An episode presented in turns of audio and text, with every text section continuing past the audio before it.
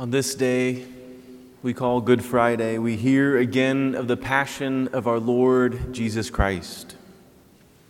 Everything that he went through for love of us the betrayal, the mocking, the spitting, the imprisonment, being scourged, crowned with thorns, crucified, culminating in his death and burial in the tomb.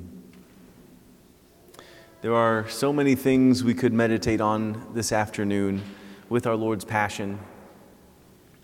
One moment sticks out that is unique to the Gospel of St. John. At the end of our Lord's Passion, after our Lord has died, but before he was taken down from the cross, our Lord's side was pierced by the lance. If everything that our Lord had been through was not enough, the Roman soldiers pierced the side of our dead Lord. What an awful scene this was. Bystanders milling around, some people not even knowing what was going on. The chief priest standing there waiting for Christ to die. And Mary, the mother of Jesus, St. John, and a few of the other women standing there watching this unimaginable suffering the one they loved so dearly on the cross. And yet, as the soldier's lance pierces the side of Christ, something miraculous happens. As we know, when, that, when our Lord's side was pierced, blood and water poured forth these symbols, this, this moment of blood and water from the side of Christ, uh, remind us of these powerful ancient symbols from the beginning of time. We see that blood was shed as the, as the antidote for sin. From the very beginning is the forgiveness of sins this water to be washed clean from impurities, and these lambs sacrificed at the feast of Passover, these offerings of bulls and sheep and goats for the forgiveness of sins. And this is all taking place in the temple. This blood was a part of common life for the Jewish people from the very beginning. And so it is as well with the washing of water the washing, the ceremonial washings that they had to do so religiously, to be clean, to practice their faith. And so these images of blood and water go all the way back to the beginning in the book of Genesis. When the beginning of creation of Adam and Eve, and which is a foreshadowing of what just took place and what we just heard about Jesus on the cross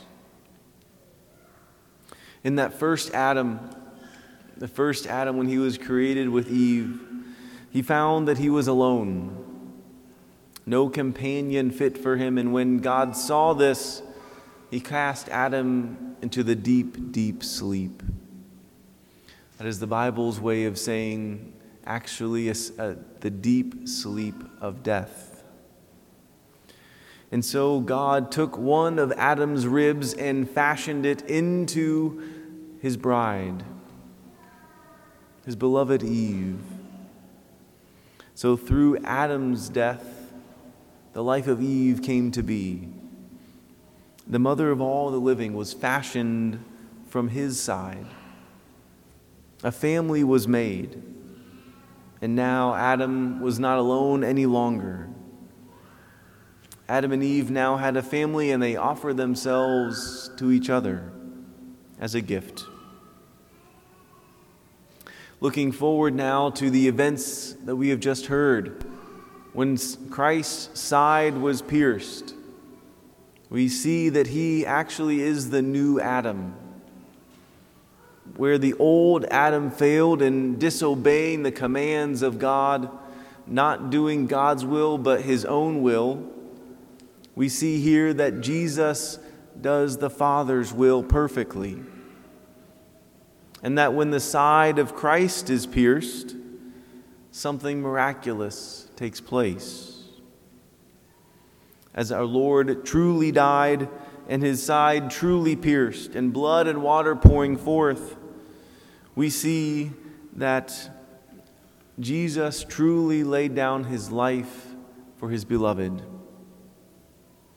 And when his side was pierced, he gave us actually a great gift. Because from the side of Christ, the church was born. From the side of our Lord, when water and blood poured forth, is actually the gift of Christ that, where he gives us our church.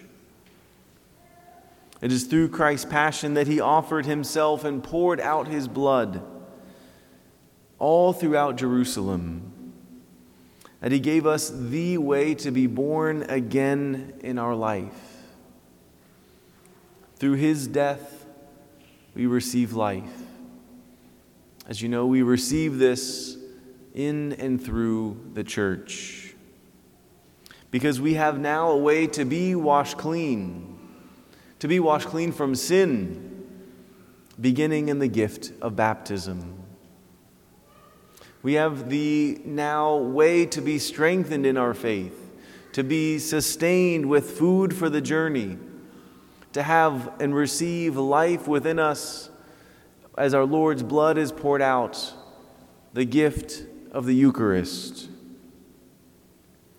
For it is through Christ's death and his pure side that we receive the church we call our mother church. We have the ability and grace to receive divine life in our souls. To receive this divine life through the sacraments, especially baptism and the Eucharist. For we receive them through our church. For just as Adam realized he was not alone when he saw when he first saw Eve, we today have the assurance that we are not alone.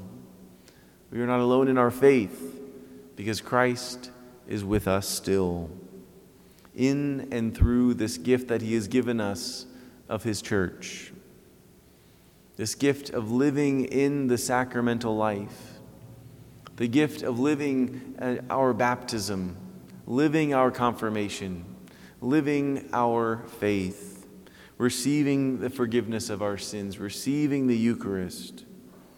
Because what Christ said on the cross was true when he said, I thirst. That wasn't just a physical thirst. This was a thirst for souls Christ's thirst for you. Christ's thirst for you. We have this ability now because of Christ's passion, because of his gift and his pure side, that we have the church. And this is our body of Christ in the world. And his body is given for you. His blood is poured out for you on the cross so that you may have the assurance of divine life forever.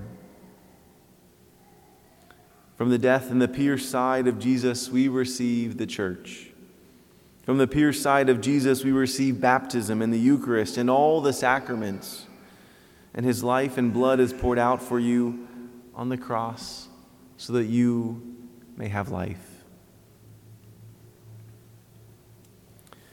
I would just like to share a few words in Spanish for our Hispanic brothers and sisters this, this afternoon. En este Viernes Santo escuchamos de nuevo la pasión de nuestro Señor en el Evangelio de San Juan. Escuchamos la tradición de Jesús, las burlas, las escrituras, el encarnamiento, la flagelación, la coronación de espinas y su crucifixión su muerte en la cruz. Algo único de la pasión de San Juan es que el único que incluye el detalle, detalle de que el costado de Jesús, de Cristo, está traspasado por los romanos. Algo increíble ocurre, pues justo cuando la espada atraviesa el costado de Cristo, sangre y agua brotan de su costado. Los símbolos de la sangre y el agua son muy antiguos, pues la sangre se derramara, derramaba desde el principio para el perdón de los pecados y el agua se utilizaba para, para ser limpiado de impurezas. Desde el principio, desde los tiempos de Adán y Eva en el adelante, se sacrificaban animales por los pecados. Más importante, aún durante la época de Moisés y los israelitas en Egipto, los corderos eran sacrificados para que los israelitas pudieran vivir. La sangre del cordero tenía que ser puesta en las puertas del pueblo judío para que no murieran. Esta es la Pascua. La sangre del cordero es derramada por nosotros para que tengamos vida. La sangre del cordero de Dios crucificado en la cruz y su costado traspado por nosotros es Dios dándonos la vida. Porque del costado del Cordero, del costado de Cristo Jesús, se nos da la iglesia. No solo la iglesia, sino también los sacramentos. En la sangre y el agua derramadas del costado de Cristo, vemos la conexión con los sacramentos de bautismo y Eucaristía. Desde la cruz, Jesús nos da la iglesia para que sea nuestro hogar con los sacramentos. De la muerte y el costado traspasado de Jesús recibimos la iglesia. Desde el costado traspado de Jesús se nos da el bautismo y la Eucaristía y todos los sacramentos en la vida de la iglesia. Su vida y su sangre se derraman por la ti en la cruz para que tengas vida en él.